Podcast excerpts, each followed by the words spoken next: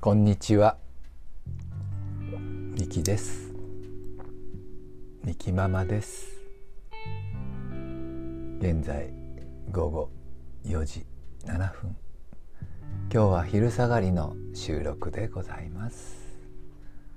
またまったりゆったりお話しさせていただきますので、リラックスして聞いてくださいね。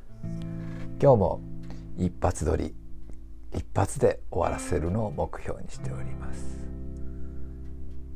なんで一発撮りとかノープランとかと申しますともうちゃんと撮ろうと思うとすごく時間がかかっちゃって。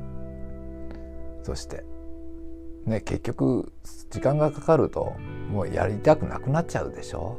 だからもう一発撮りでサクッと終わらせて次に進もうと。まあそういう感じでいけば毎日アップ更新できるんじゃないかななんて思いました。なので今日も思いつくままにお話ししたいと思います。私はねどんな時でもどんな状況にいてもハッピーに生きるのが目標です。まあほぼいつもそうなんですけどどんな状況でも私はいつも毎日いろんなやりたいことやることにたくさん恵まれていてそれをやりながらねあの楽しく暮らしています。まあ、どうしてそういうことを思ったかというと私ずっと海外にいて海外でねもう本当にいろんなトラブルにあったんです。ね日本では考えられないトラブルがたくさんありました。その中のいくつかっていうのは戒厳令。カーフュー。っていうね。暴走が起こってある日。いきなりですよ。もう外出禁止令とか出されちゃって外出られなくなっちゃうんです。そういうことがね海外にいると結構私が頻繁に遭遇するのかどうか知らないけども56回そういう目に遭っちゃったんですよ。ね日本じゃ考えられないですよね。今でこそロックダウンとかそういうのありますけどね、まあ、その80年代私が海外にずっといた頃は、ね、日本は、ね、バブルの時代で私もね恩恵を受けてたのかな。よく分かんなかったですけどねあんまり、ね、働いてなかったから働いてたような働いてなかったような。だからね海外にいてある日ね外出ようとするとホテルの人が「出ちゃダメ」とか言うんですよ。出ちゃダメってなんで？って言うと「カーフュー」って言うんですよ。カーフューって何？って辞書調べたら「外出禁止令」とかね書いてあるのよ。外出禁止令？なんで？とか暴動が起こって1回目はスリランカでねスリランカの首都コロンボにいたの。そこに YMCA があってそこに YMCA に泊まってたのね。そしたらそこでスリランカはその当時ねシンハリ人っていう仏教徒とドラビタ人っていうインド系のあじゃあタミール人か。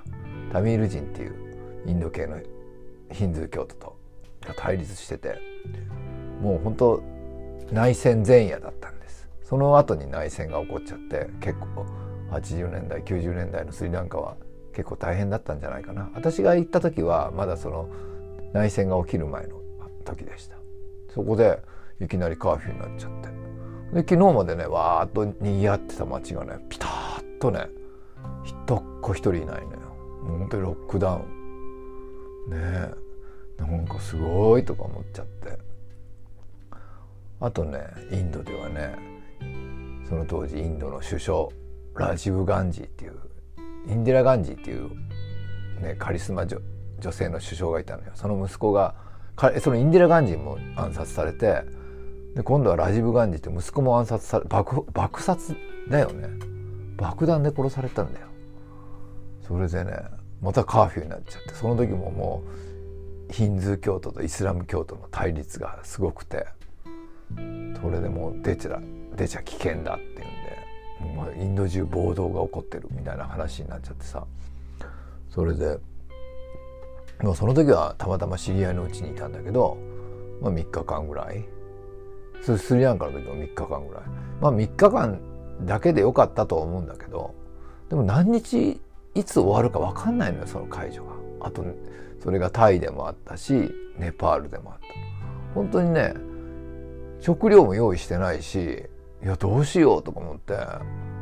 まあたまたま本当にラッキーだったのはスリランカでは YMCA はキッチンがあったねレストランが中にね。そこで食べられることができてよかったんです。でねインドの時はお友達の家に滞在してたからそこでもねご飯はあったの。でネパールの時は病気だったから食欲はなかったの。ただ、ね、ずっと寝てたの。でタイの時はねタイはね1日で終わったんだけどねまあそんなこんなんでねいろんな暴動がありました。でもそんな時にねもう不安があっててもしょうがないじゃないなんかそこで楽しもうと思ってね何しようかなと思ったらそうだ絵を描けばいいんだと思って最初のスリランカの時ねねそこでね暇つぶしにずっと絵を描いてたらこれが楽しくなっちゃってさそれからずっとね絵を描くようになったの。で私ねだから紙と鉛筆さえあればこれどこだって楽しめるなとか思って今でもだからね本当にノートとノートとボールペンさえあればねもうどれだけでも時間が潰せるようになりました。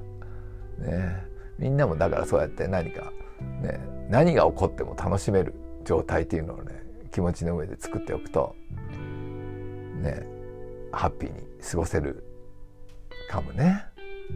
じゃあ皆さん今日はそういうお話でした。じゃあまた明日。さようなら。バイバーイ。